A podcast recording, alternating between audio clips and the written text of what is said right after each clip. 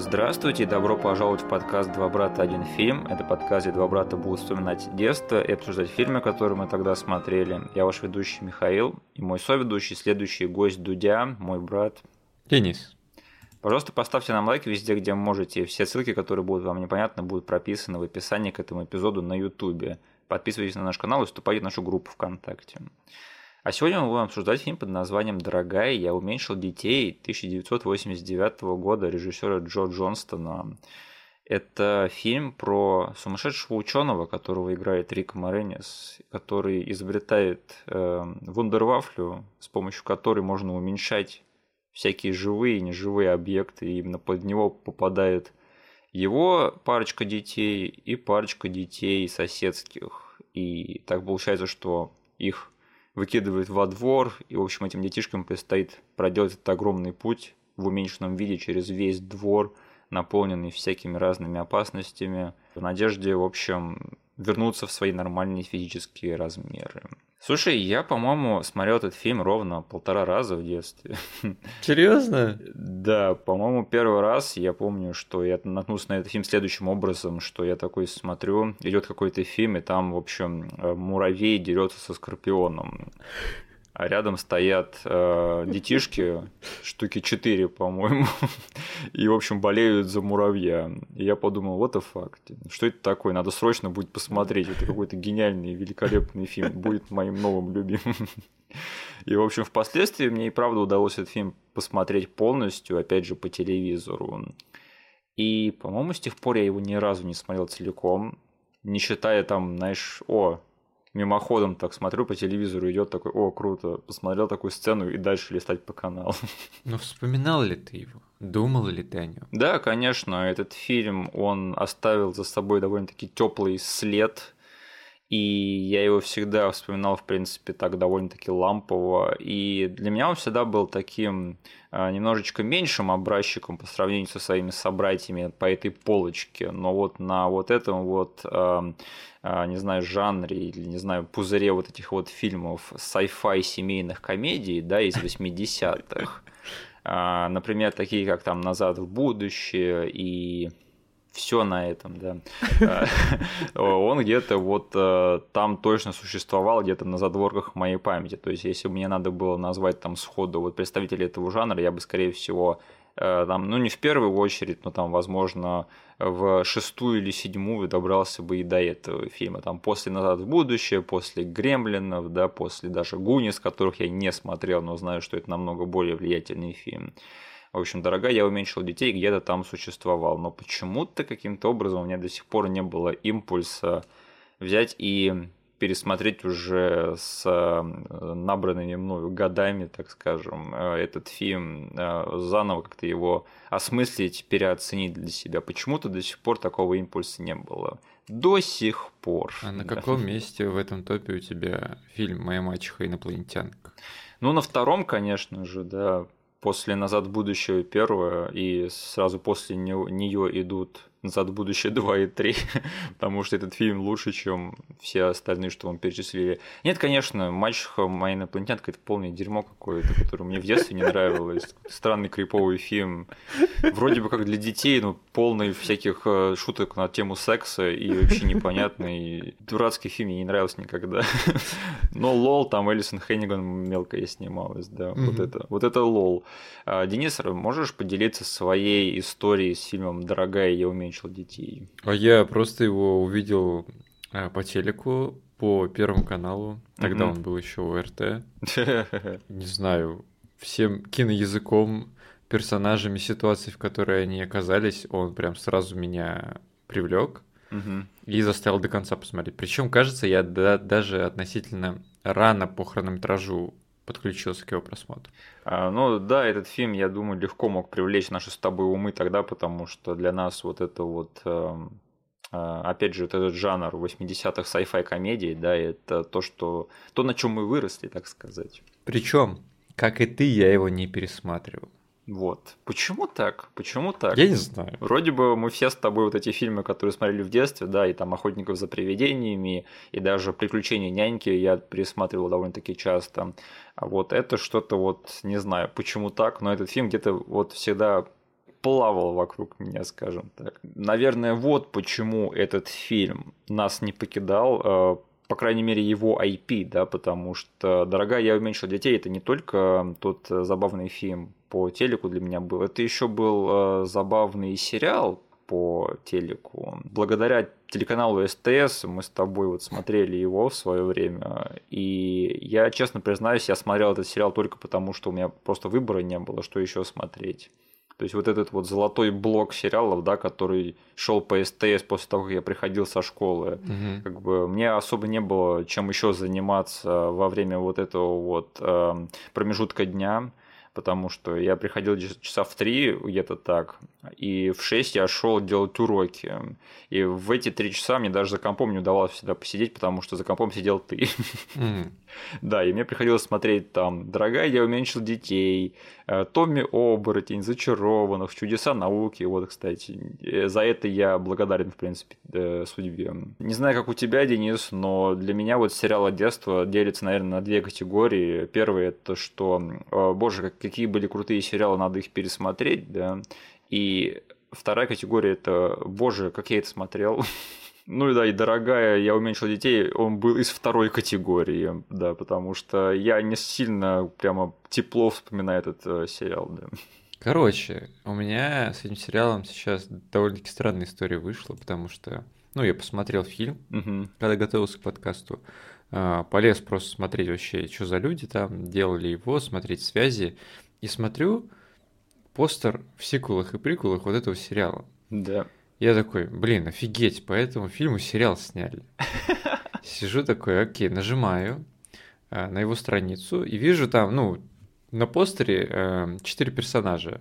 Отец, мать и два ребенка. Я смотрю такой, откуда я знаю этих людей всех причем в этих образах, в этих одеждах с этими изображениями, с этими эмоциями на лице. Да, да, да. И тут у меня просто начинает волна за волной нахлынывать ностальгия. Я понимаю, господи, это сериал, который я, оказывается, смотрел в детстве, но я полностью стер все воспоминания о том, что эта штука присутствовала когда-то у меня в прошлом. А, ты даже забыл его? Вот я вообще забыл про эту фигню. Просто если вот посмотреть на сколько сезонов там, да, там аж целых три сезона, да. и я помню, что благодаря вот количеству этих серий этот сериал довольно-таки долгое время Э, был неотъемлемой частью моей жизни. Mm-hmm. Потому что его довольно-таки, ну, значительное время показывали по СТС, поэтому я помню, что я долго за ним залипал. Uh, да, но uh, я тебя не виню, потому что это просто не выдающийся сериал был, как бы. Ну ты его хорошо помнишь, да? Ну, я не могу сказать, что я там помню какие-то серии целиком, но я помню этот каст, я помню какие-то отдельные ситуации из этого сериала и что я долго его смотрел, это все, что я помню. Окей, okay, скажи мне одну вещь. Он не реально в каждой серии уменьшались? Нет, я тоже хотел на эту тему высказаться, потому что этот сериал, он был так, также виноват в мисс-маркетинге небольшом, да, потому что там редко кого-то уменьшали. Серьезно? Сериал был про другое. То есть они взяли просто концепт эм, семейки, где отец это это сумасшедший ученый, поэтому там в каждой серии они влипали в новую высококонцептную sci-fi ситуацию. Э. Да, там кто-то, там пришельцы нападали, по-моему, или что-то такое. В общем, там в каждой серии творились какие-то хайджинксы на тему sci-fi, и, в общем, такой, знаешь, э, о, опять же, хорошее сравнение чудеса науки на минималках, скажем mm. так. Okay. Да. Семейно дружелюбные чудеса науки да, для самых маленьких. В общем, я не знаю, сказать ли за это спасибо СТС, наверное, не буду, да. Так что давай двинемся дальше. Mm-hmm. Иди в задницу сериал «Дорогая, я уменьшил детей». Ну ты злой сегодня. Э, нет, нет, что-то, я шучу, конечно же, я не такой злой. А, меня доброте научила студия Disney, которая спродюсировала фильм «Дорогая, я уменьшил детей». Да. А, если что, это дебютная картина Джо Джонстона. Нашего старого знакомого. Режиссера, которого мы не так давно обсуждали в нашем эпизоде по Джуманджи. Да, угу. Я рекомендую те, кто слушает этот эпизод и не слушал по Джуманджи, пойти и послушать, потому что мы там довольно-таки объемно обсуждаем карьеру Джо Джонстона и наше мнение на его счет. Ну, в общем, его это, для него это была дебютная картина. Но а, я не знаю, как ты, Денис, но меня а, привлекают совсем другие имена в списке создателей этого фильма. Я знаю, о ком ты. Которых мы тоже не так давно обсуждали, да, в нашем эпизоде по догону. Причем ты мне вроде бы в этом же эпизоде и сказал про их связь с этим фильмом. Я не помню, когда я тебе это говорил, но я тебе когда-то точно говорил. Да. Возможно, даже раньше, чем эпизод по догону. Угу. Но да, сценаристами этого фильма являются Стюарт Гордон и Брайан Юзна. То есть, what the fuck? Больные психи Голливуда того времени. Те самые ребята, которые ответственны просто за самые мракобесные ужастики 80-х. Э, Реаниматора они снимали, Общество они снимали. Э, Гайверов наших с тобой любимых снимали. И, конечно же, недавно обсужденного нами Дагона. Да, и космических дальнобойщиков. И космических дальнобойщиков, да. Тоже, в принципе, мракобесный, но не ужастик, да. И не 80-х, а 90-х. То есть вот эти два чудила, они не только вот делали вот эти все кошмарные гримы, да, и снимали фильмы про то, как отрезанные головы делают не очень хорошие вещи с женщинами, да, их промежностями. Они написали еще и фильм для детей, да, рассчитанный на семейную аудиторию. А, я так понимаю, вот э, у тебя очень много вопросов, связанных с этим, да, Денис? Ну как, э, я типа все это относительно переварил еще в момент, когда ты мне первый раз это сказал. Поэтому для меня это просто уже как такой лол большой, да. То есть просто увидеть их в кредитах в самом начале, когда, знаешь, идет лого Диснея. Да вступление такое располагающее тебе, что о, приглашайте всю семью к просмотру, а потом эти два чела появляются, такой, так, подождите, мне нужно сейчас всех выгонять, да? Начнет сказать фигня семейная, чернушная. Это было бы еще логично, если бы, скажем, они так резко бы свернули в русло семейных э, коммерческих фильмов, да, как, mm-hmm. например, ну, вообще, это же известная тема, что очень многие известные режиссеры начинали с хорроров, да, mm-hmm. Стивен Спилберг начинал, Джеймс Кэмерон снимал «Пираньи 2», да, да, до первого «Терминатора», и этот список, он очень-очень большой, практически ну, все режиссеры, которые там добились успеха в те года и которые до сих пор его добиваются, они все начинали с какой-то мракобесной директу DVD или директу видео, директу ТВ э, ужастиковой дичи. Угу. И поэтому я бы как бы не задавал таких вопросов, если бы, скажем, это было начало новой главы в творчествах Стюарта Гордона и Брайана. Ничего подобного. Ничего подобного, да, потому что вот они сделали этот неловкий шаг на вот это вот поприще и вернулись там снимать свои э, общества, да, и Дагонов, и вот всю вот эту вот э, би-муви из вот этого вот дичи. Они посмотрели на это такие, блин, мы, короче, сняли фильм, точнее, написали фильм, который собрал кучу бабла, да. который всем понравился, который хорошо выглядит. Да. Не, это не наш, короче. Не, не, слишком, слишком хорошо для нас. Да. Да? Мы пойдем закарифанимся с грязной испанской студией, снимем грязный испанский фильм. Э, к счастью, мне удалось э, выяснить вообще, как так получилось, и это довольно-таки любопытная история, наверное, самая лучшая э, моя находка в плане того, вообще о чем поговорить в этом эпизоде. И я прямо не мог дождаться рассказать тебе всего этого. Угу. Значит, как так получилось, что вот эти двое мастеров ужасов вот так вот свернули э, в съемочную площадку Дисней, да, студии, и вернулись обратно. Значит, дело в том, что эти двое, они не только мастера ужасов, но они еще и отцы. А. И в какой-то момент перед ними стала проблема, что вот они снимают фильмы, а своих детей на них сводить не могут. А дети-то все просят, да, типа у меня папа режиссер, да, свои фильмы не показывает. В принципе, довольно-таки приземленная проблема, я думаю, понятно будет всем э, семьянинам, скажем так. И, в общем, они как-то собрались и сидели, думали, блин, что бы такого снять для своих детей? И, в общем, сидели, думали, думали, им пришла в голову снять или, по крайней мере, написать а, сценарий фильма про уменьшенных детей, которые там бегают по их заднему двору. Угу. И, в общем, изначально они придумали сценарий с непереводимым названием «Тини Уиннис». Именно так назывался этот фильм изначально. И, в общем, через свои какие-то там студийные связи они предложили проект студии Disney. Им понравился этот сценарий, они их взяли, наняли на работу. Но сценарий еще долгое время пришлось полировать, и там долго велась э, работа по его дописке и переписке, и, в общем, Гордону пришлось в те времена плотно сотрудничать над работой этого фильма с Джеффри Катценбергом, нашим с тобой старым знакомым, да, mm. создателем студии DreamWorks и стримингового сервиса Quibi, конечно mm-hmm.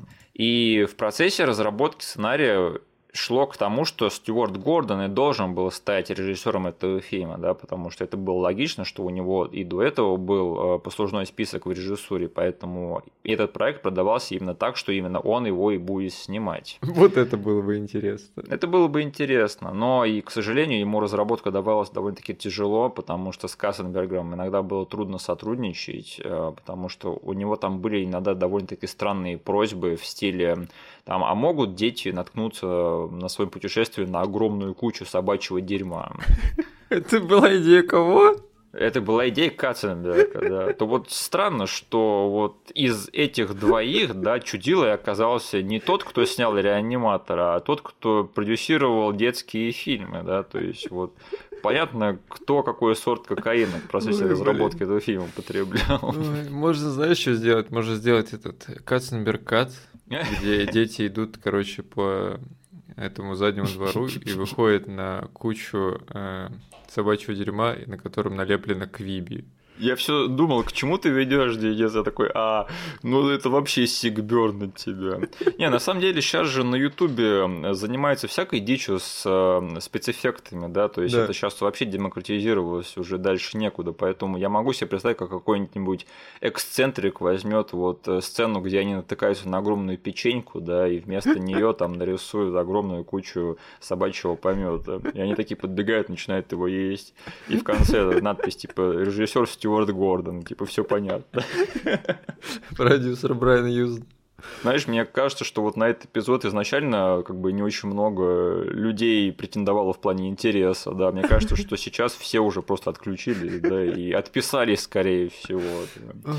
В общем, Гордону было так трудно работать с Кассенбергом, что незадолго до начала съемок на одной из деловых встреч по разработке этого фильма у него из носа пошла кровь. Офигеть. И он обратился к врачам, и, в общем, ему сказали, что, чувак, в тебе сейчас нельзя заниматься съемками фильмов. Это большой физический труд и эмоциональный, и психологический.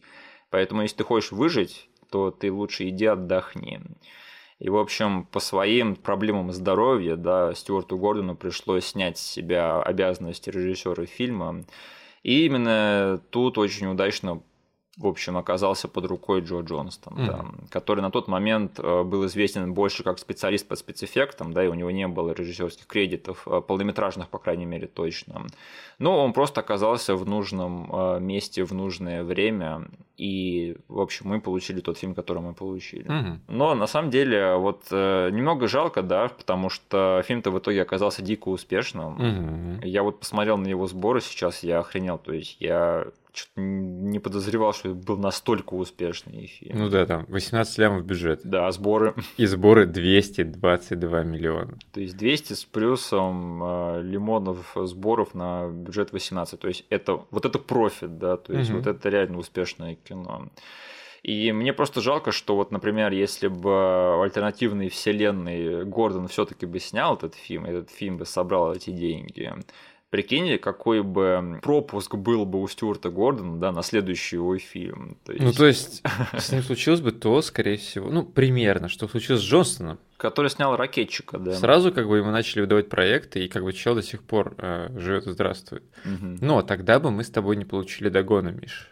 Да, да, я просто к тому, что, знаешь, когда режиссеры снимают э, заказные проекты, ну или, по крайней мере, студийные проекты, угу. и они так сильно выстреливают, то им на следующий проект выдается что-то типа того, что называется blank check, типа угу. пустой чек, типа вот бери э, какой хочешь бюджет, снимай что хочешь. Да, вот, например, угу. недавний пример это когда э, Гай Ричи снял абсолютно не свой студийный, как бы не относящийся к нему как режиссеру фильм Алладин, да, который был дико успешным. Да. И он тут же обналичил вот этот пустой чек, снял своих джентльменов, которые были явно для него более личные истории. Угу и «Джентльменов», и «Гнев Божий», и сейчас новый фильм с Джейсоном Стэтхэмом и Хартнетом. Ну просто, да, «Аладдин» получился слишком успешным. Да, да. Поэтому если бы у Гордона был за поясом такой хит, да, то прикинь, как бы он обналичил свой blank чек и какого бы он мог бы снять догона в том э, О, да. случае. То есть он же всегда мечтал снимать вот эти вот космические ужасы Лавкрафта, да, угу. и если бы ему дали реально большой бюджет и сняли бы на студийном уровне эту вещь, то вот это было бы интересно, конечно. Угу. Потому что все его фильмы ужасов, они такие, очень скромные, камерные. В общем, это единственное упущение. Как бы я рад, что он все-таки не стал связываться вот с этим фильмом в плане режиссуры, да.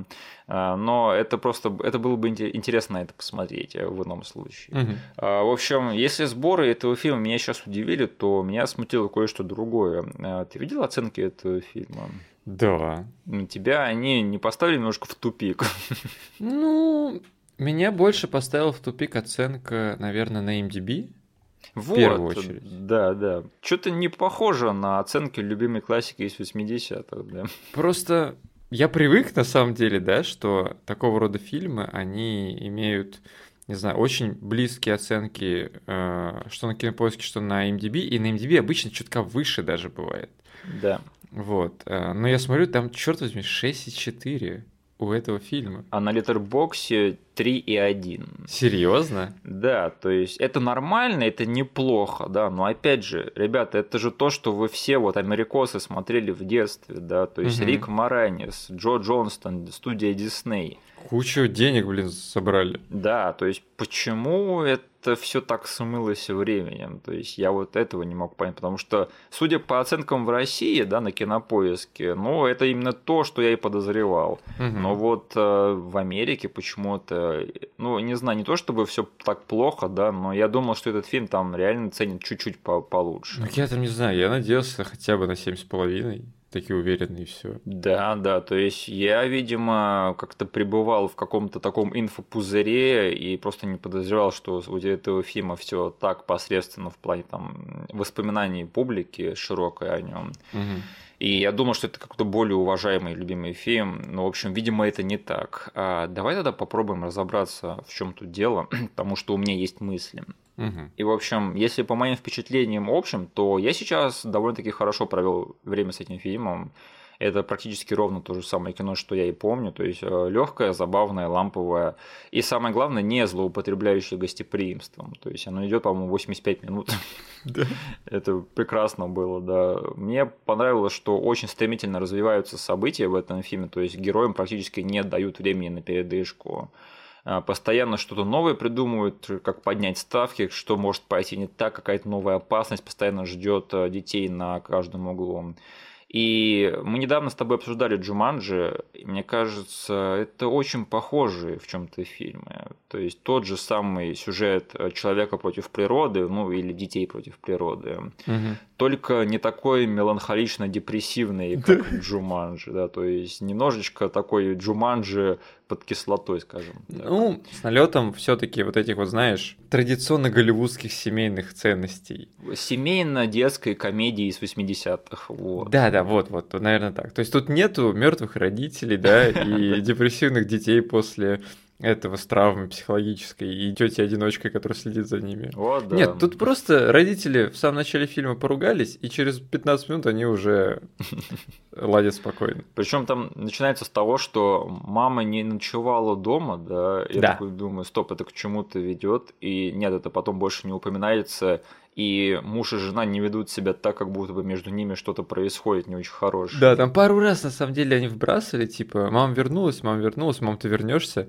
Но, короче, она реально возвращается чуть ли не в первом акте, да, и работает с отцом на пару.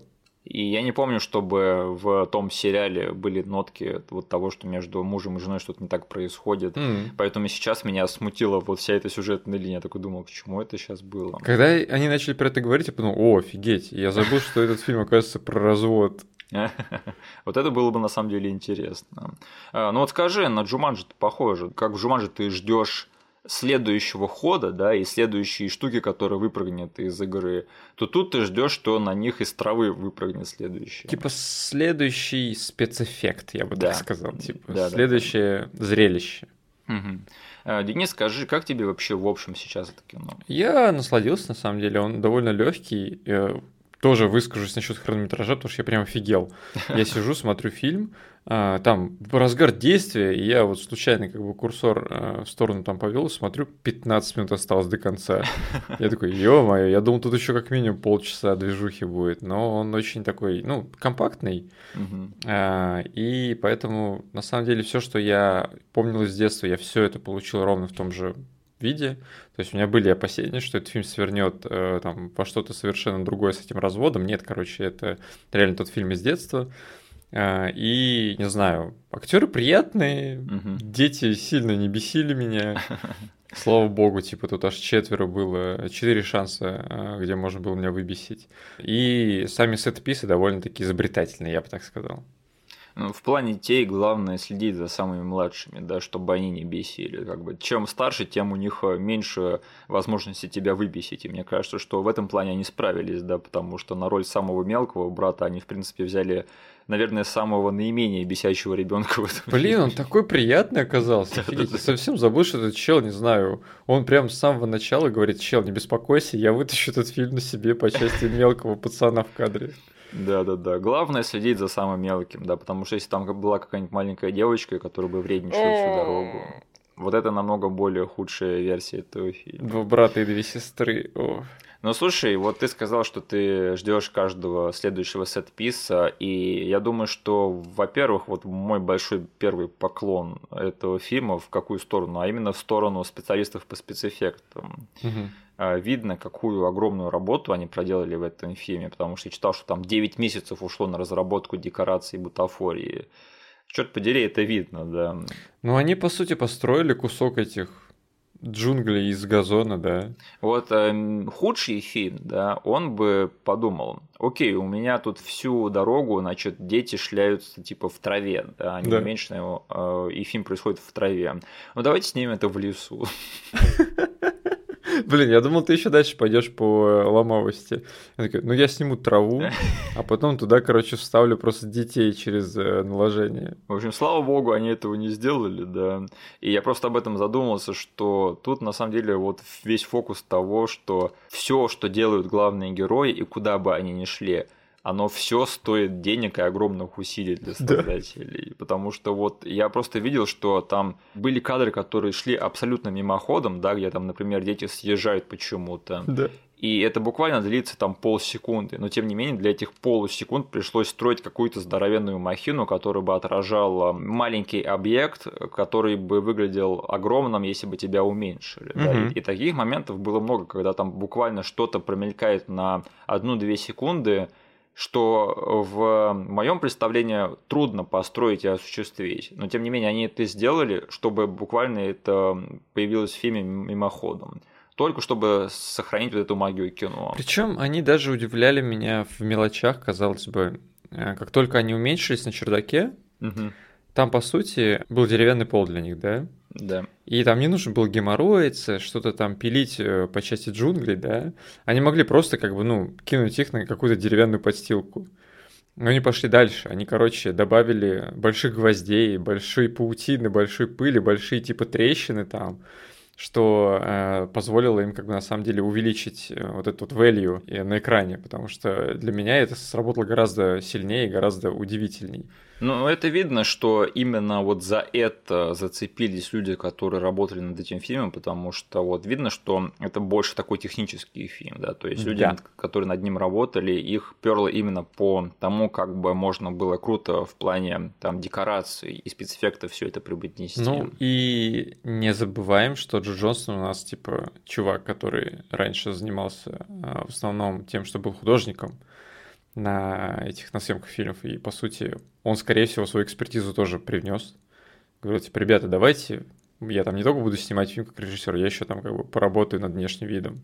Он у нас выходец из ILM, да, да. то есть Industrial Light and Magic, студия, которая создалась, чтобы снять Звездные войны в свое да. время. И он работал над э, какой-то из частей Звездных войн, по-моему, последний. И, в общем, учился всему, что он знает о режиссуре у таких людей, как э, Стивен Спилберг и Джордж Лукас. И это заметно. Это заметно. И просто вот реально смотреть на этот фильм очень-очень здорово. Прямо столько всяких деталей. Он очень насыщенный. И просто у фильмов с практическими эффектами 80-х у них есть свой шарм. Mm-hmm. Как, как ни крути. А тут еще и бюджет позволил разойтись на полную, да, потому что это не кино Б-класса, это реально очень-очень масштабное семейное кино. Ну, по, по тем меркам. По тем меркам, да, еще от студии Disney. Поэтому неудивительно, да, что именно в этом плане этот фильм сохранился лучше всего, как такой аттракцион. Вот как мы с тобой проговорили, что Джуманджи это аттракцион, да, вот я бы сказал, что «Дорогая уменьшил детей» это аттракцион на 10 лет раньше то же самое. Да? В общем, меня в плане зрелищности такие моменты больше всего поразили, как, например, ну, муравей, да, просто супер мимимишный. А, я вот э, все думал в детстве, его убили или нет, и тут оказывается, что его убили. То есть вот это же. Блин, я еще с ребенком смотрел этот фильм. Могу себе это представить. Меня спрашивают, его убьют? Я такой, э, я не знаю, не должны вроде. И тут, короче, Скорпион ему, блин, просто свою фигню жало всаживает в шею. Я такой, блин, его реально сейчас убьют. Кажется, мой детский мозг, он просто отказался это запоминать потому что я на самом деле сейчас был в шоке. Mm-hmm. А, да, потому что я такой думал, ну нет, стоп, муравей должен по всем канонам драматургии выжить в конце такой нет. Потому что детишки побежали защищать его. Да, да. Это знаешь, вот как все говорят, что самый грустный э, момент из детских фильмов, что они смотрели в детстве, это из бесконечной истории, где там чувак пытается спасти своего тонущего коня. А, да. Я не знаю, в курсе ты всей этой темы или нет. Я этот фильм смотрел один раз в детстве, нифига не запомнил. О, ты вот даже смотрел? Я нифига не помню оттуда, но этот момент, короче, вот этот кадр, где он тащит этого коня и, и плачет, и орет, он да, типа да, тут да. и там просто в интернете всплывает, поэтому я его просто так видел. Вот, наверное, для меня вот смерть этого муравья это вот версия того же самого момента, потому что я не смотрел бесконечную историю, вряд ли посмотрю, но этот момент уже заколебал, если честно.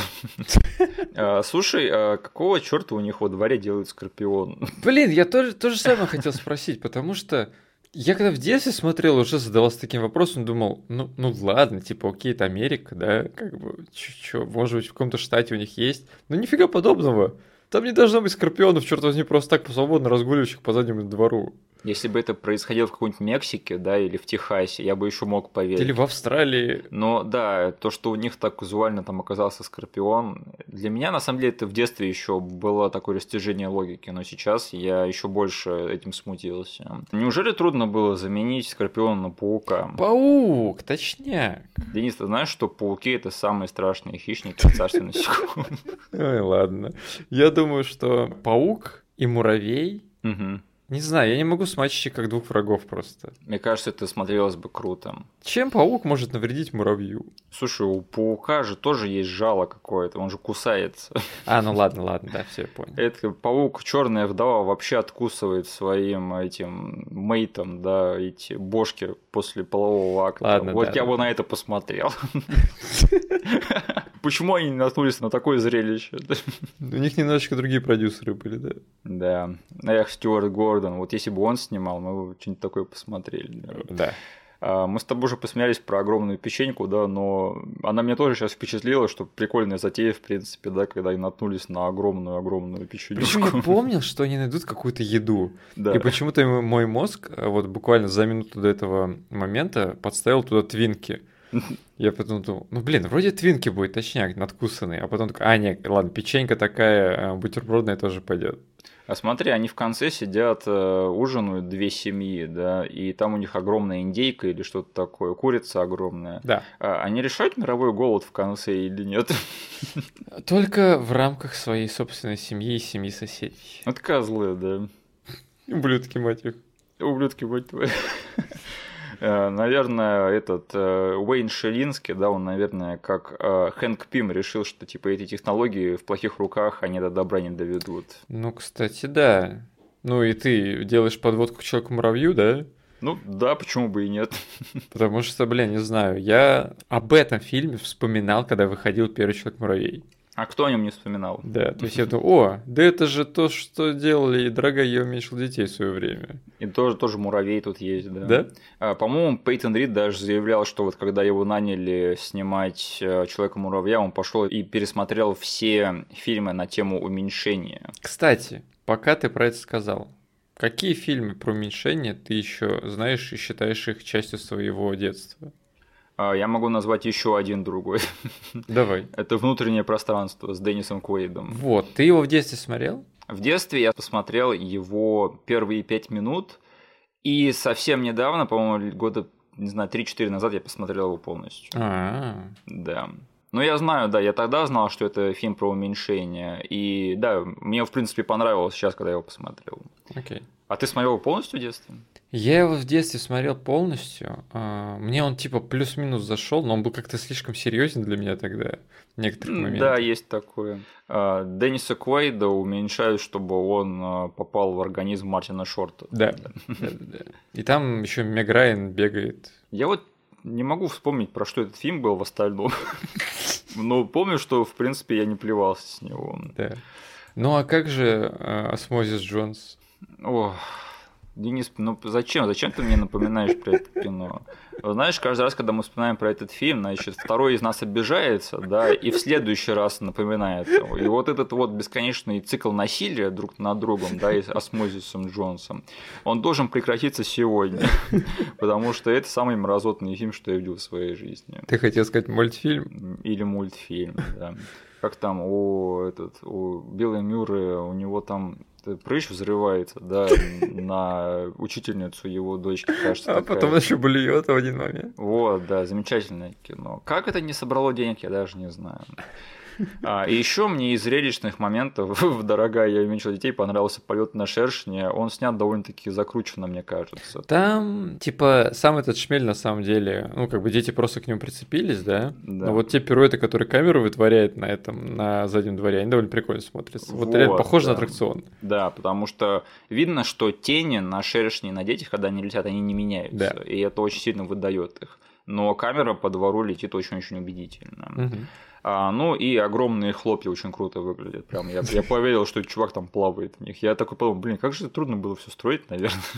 Заставить ребенка реально в чем-то молокоподобном плавать. Реально бассейн из молока с огромным-огромной хлопиной. Да? А, Денис, скажи, есть какие-то моменты, которые я забыл упомянуть в плане спецэффектов и зрелищности, которые тебя впечатлили? Ну, не то что спецэффекты и зрелищности, но мне в дико в детстве запомнился момент, когда они нашли кусочек лего. Да. Я, наверное, впервые подумал о том, что, блин, а ведь кусочек лего, он когда здоровый, он может выглядеть довольно прикольно. Вот бы уменьшиться, да? Да, выступать каким-то убежищем, вообще такой, блин, я такой, мне кажется, я тогда, не знаю, даже мог просто взять свою детальку лего и покрутить ее в руках какое-то время, такой, блин, прикольно. Ну, здорово, они знали свою аудиторию, да, что тогда школота увлекалась Лего. Да, и Молодцы. сейчас меня впечатлило то, как они сделали а, капли воды. М, Когда, короче, там включается этот а, поливалка, Да-да-да. и нам нужно показать, насколько, типа, эти капли там много весят для этих детей, которые от них шарахаются. И вот, не знаю, вот эта бомбардировка, она так звуком обернута классным. И сами эффекты я присмотрелся, потому что, блин, а, это не просто какая-то, не знаю, какие-то просто порции воды сверху скидывали. Да. Они на самом деле били снизу. Они там построили какие-то, не знаю, кратеры, из которых били какой-то слизью. М, Потому что как бы для детей эта консистенция на самом деле не совсем такая водянистая должна быть. мгм. Если присмотреться, этот момент прям супер зрелищный, он такой, знаешь, немножечко военными действиями каким-то отдает. Ну да, мне кажется, в этом и был референс, да. причем эти капли, они падают так, а, опять же, не как обычный дождь, да, они прям вот в какой-то капсуле такой Да, падают. то есть там как был прием, что они, кажется, на постобработке добавляли что-то летящее быстро, то есть буквально на один-два кадра. Да. А потом кто-то снизу там нажимал на, не знаю, на, на кнопку, и снизу из-под земли бил фонтан, короче, который изображал, что капля приземлилась. А я сейчас смотрю, реально, вот если стоп-кадр сделать, то там видно, что это в постобработке добавленная капля. Мгм. А, видимо, что-то другое бьет с другой стороны. Я увидел, короче, эти капли, подумал, блин, офигеть, это же очень, как бы, можно было обосраться и там, не знаю, уронить ее реально на одного из актеров, который сейчас бежит, а там такая жидкость, которая потом тебя может реально очень сильно прибить.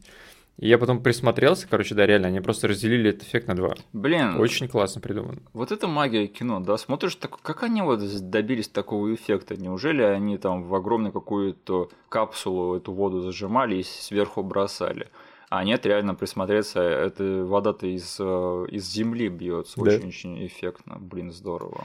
А, да, что-нибудь еще нет? Э, так, ну и просто весь, наверное, сетпис с этими, с не с этими, а с газонокосилкой. Да. Она типа сама по себе довольно фановая, потому что в детстве я сразу захотел себе газонокосилку на радиоуправлении. Подумал, что, возможно, у тебя по газону бегают маленькие люди. Я сейчас их подстригу, да. Ты больной псих. Сам этот паренек, который такой, ну, у него довольно безобидное действие происходит, он там фанится, слушает музыку, а у этих чуваков там полнейший Вьетнам творится, их сейчас разрубят на куски.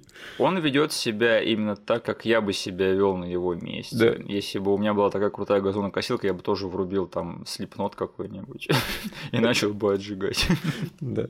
И по спецэффектам вроде бы все. Да, ну тут реально очень много всего, тут прямо вот одни декорации взять, да, какой-нибудь большой гриб, который они построили. Да. А, все это выглядит очень-очень убедительно и впечатляюще. А, давай тогда поговорим о том, почему этот фильм все-таки, ну, помнит не так, как нам бы хотелось, да, и так, как бы хотел создателям этого фильма. То есть, почему это не является, ну, прям такой безоговорочной классикой, как некоторые другие sci-fi комедии 80-х. Ну, мне лично не хватило чего-то за гранью технической составляющей этого фильма.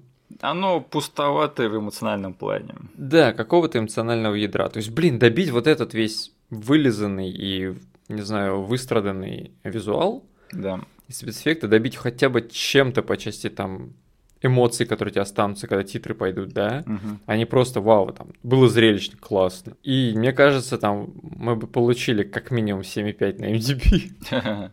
Ну да, потому что в этом фильме есть два ядра. Это, во-первых, две семьи, да, которые обе считают друг друга чудилами, и как они учатся сосуществовать, да, и что они на самом деле все чудилы, и чудилы должны дружить. Угу. Это первая. А вторая – это любовная линия между их детьми. А, эти обе сюжетные линии, они выполнены чисто функционально, то есть без какой-либо искорки. То есть видно, что, ага, вот есть сцена, которая сетапит эту арку. Ага, вот есть сцена, которая продолжает эту арку. Ага, и вот есть сцена, которая завершает эту арку. Но сделано это все чисто вот на уровне там какой-то поверхностной техники, да, то есть чтобы это было в фильме, но никто там прямо не вгрызается в эти сцены там на актерском уровне или на уровне того, как это все написано. Нет, это просто чисто реально на уровне функции все выполнено. И я вот все думал э, о том, как, как бы можно было все это исправить, и я вот понял, что мне не совсем понравилось, как засетапили отношения в этой семье, да, потому что, угу. э, опять же, персонаж Рика Маранис, он, по сути, игнорирует своих детей там в первом акте до тех пор, пока они не пропадают. И проблема в том, типа что... Того. И проблема да. в том, что дети, в принципе, не против того, что он их игнорирует. Они самостоятельные, они да. добрые, он, типа, все равно остается добрым папашей, который... Ну, то есть, по фильму он выступает, ну, неплохим чуваком. То есть тут нет такого вот трения между э, поколениями, да, потому да. что тут более или менее все ладят. Да, там вот показано, что во второй семье все не так э, здорово, но опять же, я не помню, чтобы это как-то сильно как-то выливалось в какую-то там кульминацию, да, в конце. Ну вот ты произнес как бы две основные линии, да? Угу. Я тут еще одну половинчатую, на самом деле, углядел немного. Это все-таки трение между старшим пареньком и его отцом, что как бы он говорит, что ты там недостаточно большой, тебя выгнали из команды, но оно все равно нифига не дотянуто. Почему? Потому что все эти вещи остаются в первом акте, и они магически разрешаются, как только этот парень возвращается в семью. Это, кстати, потенциально была, наверное, самая интересная сюжетная линия. Да. Потому что тут юноша, он такой весь неуверенный в себе, да, а папаш такой типичный трампист будущий. Да. А, но, опять же, я не помню, чтобы это в итоге к чему-то запоминающемуся пришло. Да, я не вот помню, как да, разрешилась типа, эта сюжетная линия. В конце добивочки не хватило. То есть, по сути, отец, который... Ну, что мы имеем? Отец, который сомневается да, в своем пацане и думает, что ему нужно там еще поработать над собой. Да. Но на самом деле, пока все это приключение шло, его паренек там довольно много подвигов совершал, типа прикольных э, поступков наделал, как бы. Но отец об этом ни о чем не узнал. Да. И в конце они просто обнялись. Просто вот от того, как засетаплены все отношения в начале этого фильма, мне кажется, страдает вообще вся интрига и весь эмоциональный конфликт, да, потому что без него остается вот только вопрос выживания детей. Да. А вот вопрос воссоединения детей с родителями, он намного более второстепенный и не играет вообще никакой роли. Ну, сразу видно, блин, два чудила писали этот фильм. То есть вот э, было бы здорово, если бы было как в «Один дома», да, вот есть вот эта вот линия родителя, который проходит вот этот вот путь искупления, да, потому что он в чем то привинился перед ребенком. Блин, был бы классный фильм. Вот этого, да, я не увидел, к сожалению, в этом фильме, но вот поставь рядом вот другие более э, классические примеры, да, становится понятно, где просто неплохое кино, да, а где великая классика. Вот угу. такая тонкая грань между всем этим делом. Да? Да, и еще, что меня смутило в конце, это когда а, эти родители уже находят детей в конце угу. и готовятся их жахать вот этим вот лучом увеличения. Я такой подумал, а тут будет какая-то добивочка в плане того, почему это может как бы пойти не так, да? Я думал, может быть, случится какая-то финальная экшн-сцена, нет? И такой, нет, они просто на них наводят этот луч и делают их увеличенными. Ну да, не, типа никакого повышения ставок, да, никакого напряжения. То есть таймер какой-нибудь замутили бы. То есть получается, что вся кульминация это когда он ловит своего сына из хлопьев. Да. да. Как-то как-то антиклиматично, на мой взгляд, получилось. А, Денис, скажи, есть какие-то отдельные моменты, которые ты бы хотел упомянуть или а, обсудить? Немножечко сбоку стоит момент э, субтитров, с которыми я смотрел этот фильм. Окей. Короче, э, весь этот фильм, дочка старшая, блин, она тут единственная дочка, ладно, дочка хочет пойти э, в мол.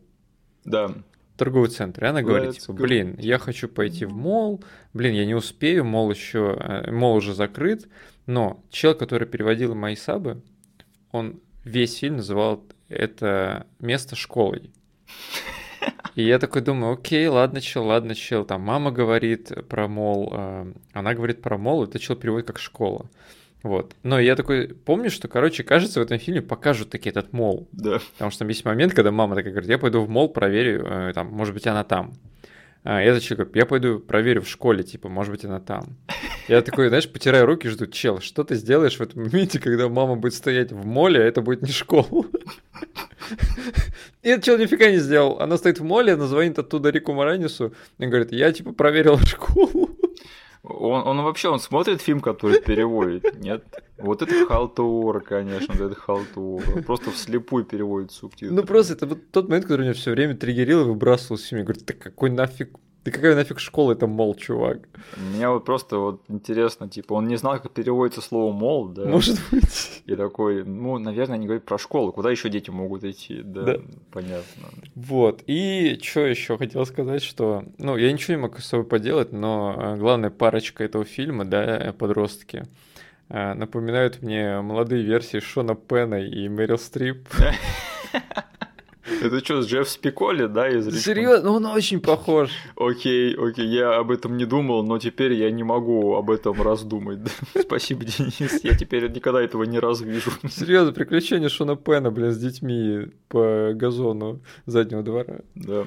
Что-нибудь еще? Что еще? Меня немножечко как-то не по себе мне было э, от момента в конце, когда они сидят э, за столом и едят, готовятся есть большую индейку. Да. И там, типа, вот подростки, они под столом ногами, типа, так трутся друг об друга. Да.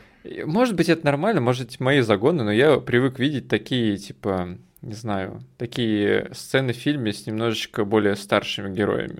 Скажи спасибо, что она ему там не по промежности ногой терла. Ну, мне кажется, это будет следующий шаг, который просто мы не увидели за титров. Эх, Денис, что за пуританские нравы, я не понимаю. Я не знаю, я, должен был поделиться. Это просто мои э, эмоции, которые в тот момент вырвались. Я потом подумал, блин, это чё? Черт возьми, Шон Пен, успокойся. Шон Пен. Окей, меня это не смутило, но, я не знаю, теперь я об этом задумаюсь, спасибо. Ну, ну ладно, ладно. И э, как это, вообще весь этот папа-сосед, Трампист? А, спасибо. Да, теперь ты мне его заруинил. Теперь я вижу в нем чувака с красной кепкой на голове. Ну, реально, проходит 30 лет, этот чувак будет голосовать за Трампа. Да, просто, и, блин, как можно так долго собираться в поездку, блин? Как будто бы весь первый и второй акт просто собирал перевыносил вещи в свой чертов трейлер. Причем там проходят сутки, да, у него дети уже пропали, он до сих пор собирается в поездку. Я не знаю, кстати, это вот комичный эффект был или нет специально, потому что ты видел вообще, что они тащили туда? В один момент его жена тащит туда клюшки для гольфа, потом они тащат туда лыжи, но они все это время говорят, мы идем на рыбалку. О, кстати, про красные кепки, там один из его сыновей всю дорогу бегает в красной кепке же, да. И у него у самого красная кепка по ходу фильма, о чем мы А, серьезно? Да, да, да. О, Денис, этот фильм Блин, мой, мой мозг, короче, поставил ему то не красную кепку, а какую-то выцветшую. Она выцветшая красная кепка. Окей. Вот через 25 лет он ее обновит. И, блин, что это за актер? Я его знаю, я его где-то видел, потому что как только он появился в фильме, я такой, блин, чел, я точно тебя где-то видел. Это известный характерный актер Мэтт Фрюер, он много где играл. Ну, где я мог его видеть? Я мог. Ну, например, он играл эм, отца в «Рассвете мертвецов», там в один момент его убивают, типа, он заражается, у него еще такая рыжеволосая дочка остается. Я понял, «Рассвет мертвецов», точняк. Он много где играл, это известный характерный актер. Э, в Хранителях он мелькал всех же самых, там одного из злодеев играл. А, просто это, понимаешь, это один из тех актеров, который, типа, ты спрашиваешь, где я его видел, и ответ э, на это может быть только один. А где ты его не видел? Uh-huh. Да? Okay. Поэтому тут бесполезно разбираться. Но это известный чувак, я не удивлен, что у тебя какие-то там фантомные воспоминания с его физиономией все-таки остались. Да? Uh-huh. А, у меня другой к тебе вопрос. Э, где ты видел чувака, который там в один момент приезжает вот к этому персонажу, типа его дружбан, который с ним тоже в поездку собирается? Там муж да. и жена приезжают. Кто это? Это же чувак из пролога арахнофобии, которого сожрал первый Блин, паук страшный. Серьезно. Да, да, да. Как его Мэнли, кажется, звали? Наверное. Вот, вот я сразу увидел такой, о, знакомая рожа. А его жену играет Кими Робертсон. Это Люси из Твин Пикса, если нас слушают фанаты Твин Пикса. Mm. А, и еще меня порадовал момент, когда там кто-то приходит к этим родителям, по-моему, я забыл, кто эти персонажи, какие-то представители властей, адвокаты или кто-то еще, и их спрашивают, типа, а где ваши дети? И Рик Маранис им отвечает, наши дети на заднем дворе. И его жена падает в обморок. Я забыл, кто были эти персонажи, по-моему, они вот мелькнули на одну сцену, но меня позабавило, что это он типа сказал правду, по сути, да, на, на практике, но эти персонажи просто не понимают в каком смысле они на заднем дворе. Я хохотнул с этого момента. А кто пришел к ним, я ты забыл. Блин, ну ты сейчас мне... Подожди. Да. Секунду. Сейчас у нас будет расследование, да? Там какие-то представители службы опеки, видимо, хотят отобрать этих детей у этих больных родителей, да? Серьезно? Я не знаю. Вот там кто-то пришел, они сказали эту шутку, и эти персонажи больше... А, копы, что ли, пришли, нет? Там были... Нет, копы к другой семье приходили. Блин, чем мы смотрели фильм? Я не знаю, я смотрел на спецэффекты, извините. Короче, копы точно приходили потом. Да. Потом к Рику Моренису пришли покупатели дома этой а, женщины. покупатель дома. Все не так драматично, да? Это ты про них говоришь? Видимо, да, да. Кому они сказали, а дети на заднем дворе? Блин, Миша, что-нибудь полегче мне. Ладно, пофиг, какие-то черти пришли. Момент забавный, черти. я его помню. Да, да, да. А, ну и слушай, э, ты в курсе, нет, разрабатывается Лего сиквел, э, франчайз про уменьшение, да, или про дорогой уж, как, как хотите. И он называется Шранк. Просто Шранк? Просто Шранк. А кто представлен к этому проекту?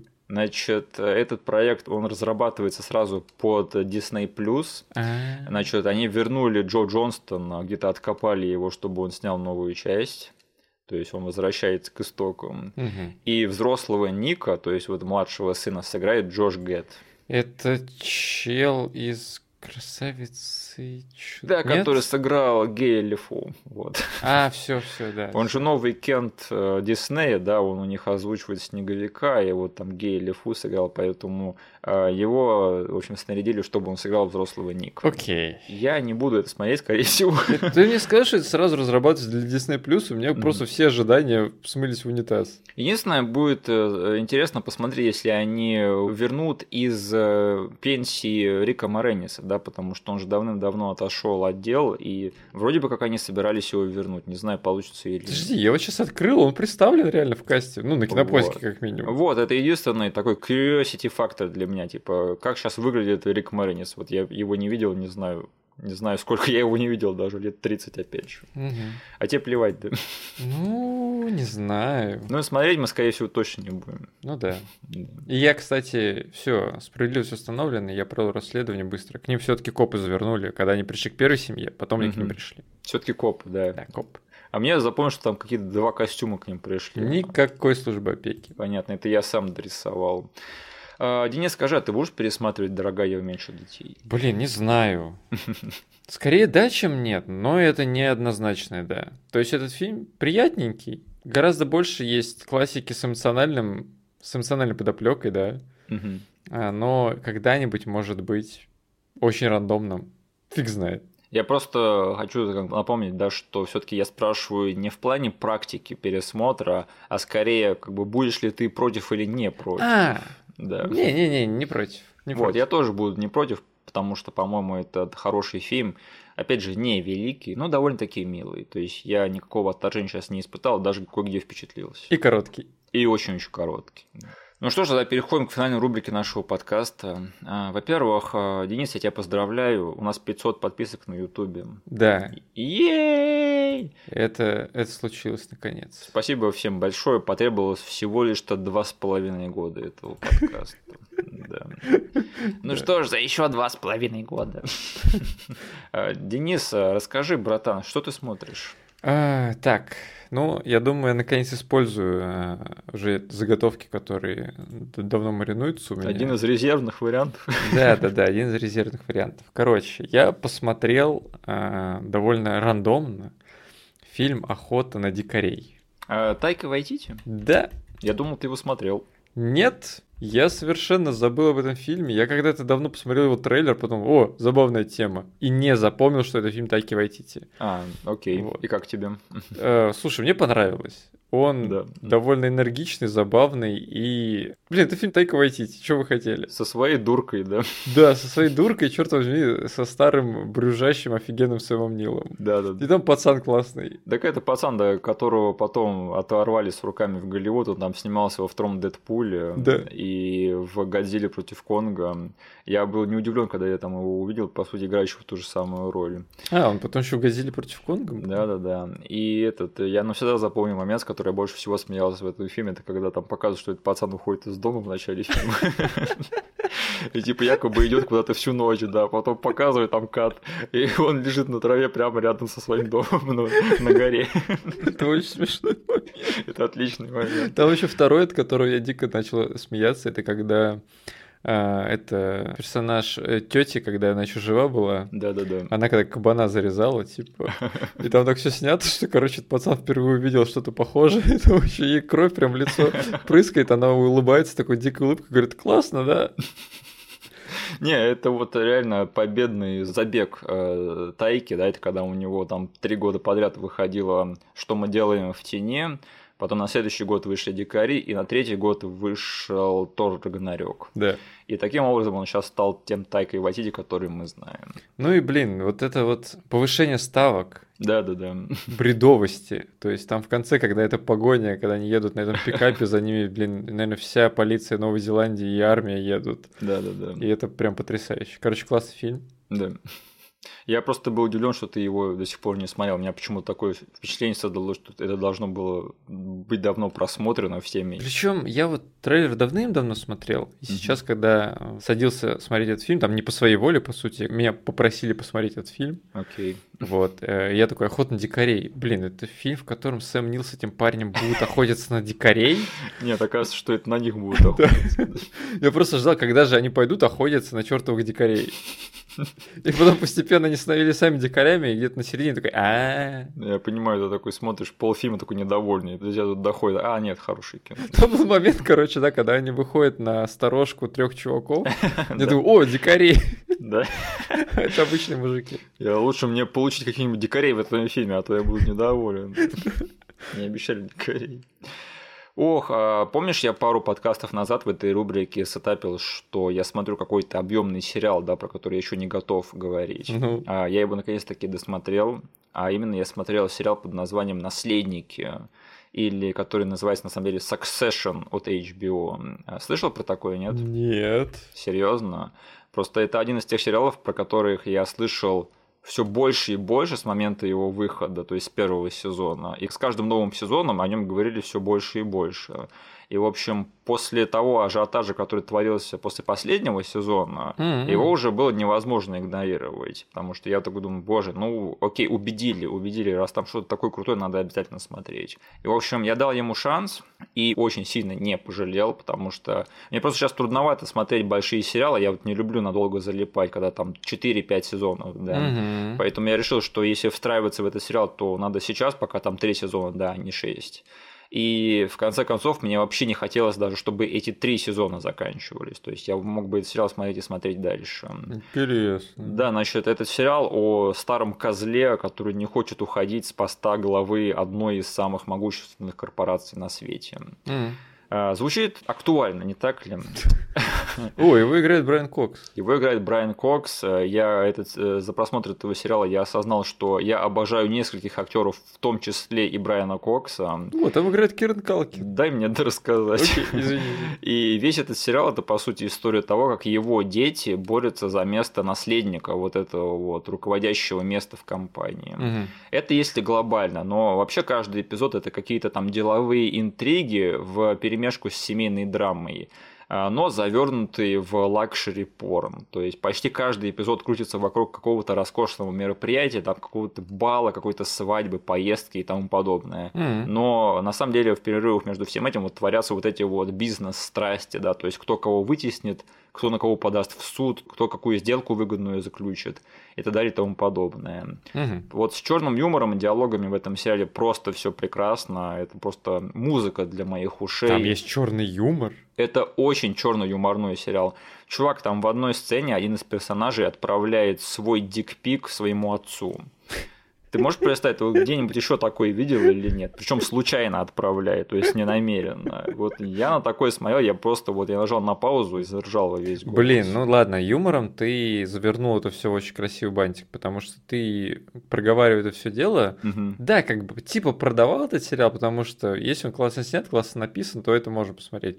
Но если это прям совсем на серьезных щах, то это не то, к чему я когда-либо притронулся бы. О, не-не-не, там вообще комических ситуаций и и опять же того, какую дичь иногда творят вот эти вот богачи, на это просто вот это невозможно пересказывать, это надо видеть, потому что mm-hmm. тут все персонажи с какой-то придурью, и реально вот над юморной стороной этого сериала они работают великолепно.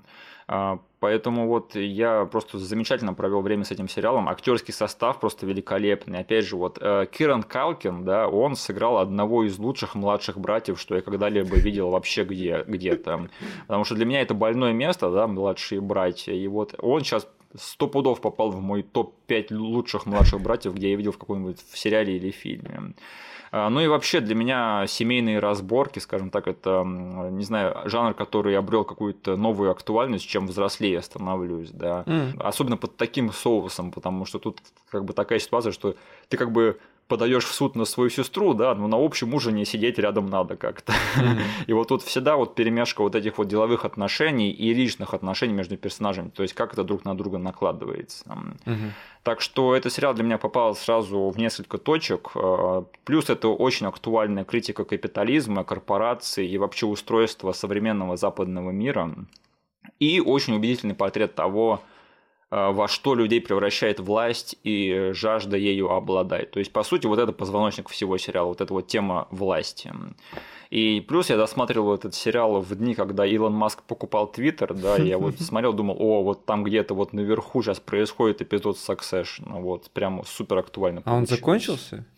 Значит, вышло пока что три сезона. Последний сезон был не финальным, будут еще сезоны но уже сказали, что будет еще либо один, либо два новых сезона. Ага. То есть они знают свой эндгейм, то есть они не будут это растягивать там на миллион лет, они знают, что рано или поздно, скорее всего, рано, надо будет уже заканчивать все это. И okay. да, вот хайп оказался не на пустом месте. Я жду не дождусь посмотреть новые сезоны, потому что, черт подери, это вот реально. Вот э, все-таки люди готовы сейчас смотреть такие вещи, которые просто построены на отношениях и диалогах. То есть там никаких спецэффектов, никаких экшенов, просто реально отношения и какие-то деловые вещи. И эта тема супер успешная, да? И эта тема супер успешная. Сейчас топовый сериал он последние все Эми получил, последние все Глобусы.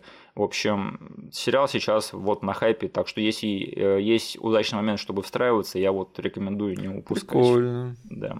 Тогда давай поговорим про комментарии. Э, далее у нас, значит, меня заинтересовал один комментарий, который нам оставили под «Стальным гигантом». Да. Угу. Нас поблагодарили, что мы там обсудили сон «Стального гиганта», и что его нет в театральной версии. Угу. Знаешь, я вот так подумал. Там же, помнишь, мы с тобой обсуждали, что в «Стальном гиганте» там был момент, когда там показывают 37 минут спустя, да, и типа, да. типа шутка. Мне кажется, я понял, понял, как это произошло. Mm-hmm. Знаешь, это, наверное, одна из тех вещей, которые ты такой думаешь, блин, надо было сделать так, и они тебя преследуют перед сном, да, то есть mm-hmm. такой, блин, жаль, я не додумался тогда так сказать, да, или привести такой аргумент. Uh-huh. И мне кажется, Брэд Бёрд, он такой потом, когда сделал «Восстанови гигант», такой, ну, блин, вот это была бы крутая шутка, да, если бы там вот в той сцене там бы промелькнула э, табличка 37 минут спустя. И он такой использовал, скорее всего, выход на Blu-ray «Стального гиганта» как повод, чтобы эту шутку все таки впихнуть. И в конце концов никто эту шутку не понял. И он такой, блин, вот ведь козлы, у меня такая классная шутка была придумана. Еще эти придурки, блин, в подкасте нифига не поняли. Да-да-да, мы разозлили Брэда Бёрда, к сожалению. Но я рад, что у него было последнее слово на этот счет. А еще нам сказали, что в «Дюймовичке» Гилберт Готфрид озвучил мудака жука какого-то. Еще и, блин, Гилберт Готфрид у нас в инфополе относительно недавно был, довольно актуальный коммент. Я просто хочу упомянуть это, чтобы пожелать э, покойся с миром, Гилберт Готфрид, да, мы будем по тебе скучать. Угу. А если что, Гилберт Готфрид это тот самый директор из э, «Трудного ребенка 2», да. Так, твой отец это сказал. Ну так твой отец кретин. Он кретин. Знаешь, что такое кретин? Это твой отец. Вот, я буду поэтому скучать, конечно. Я так понимаю, ты тоже, да? Конечно. Он кретин. Ох, ладно. Он еще очень классно на ростах выступал, когда его приглашали. Его он озвучивал Яго, конечно же, да.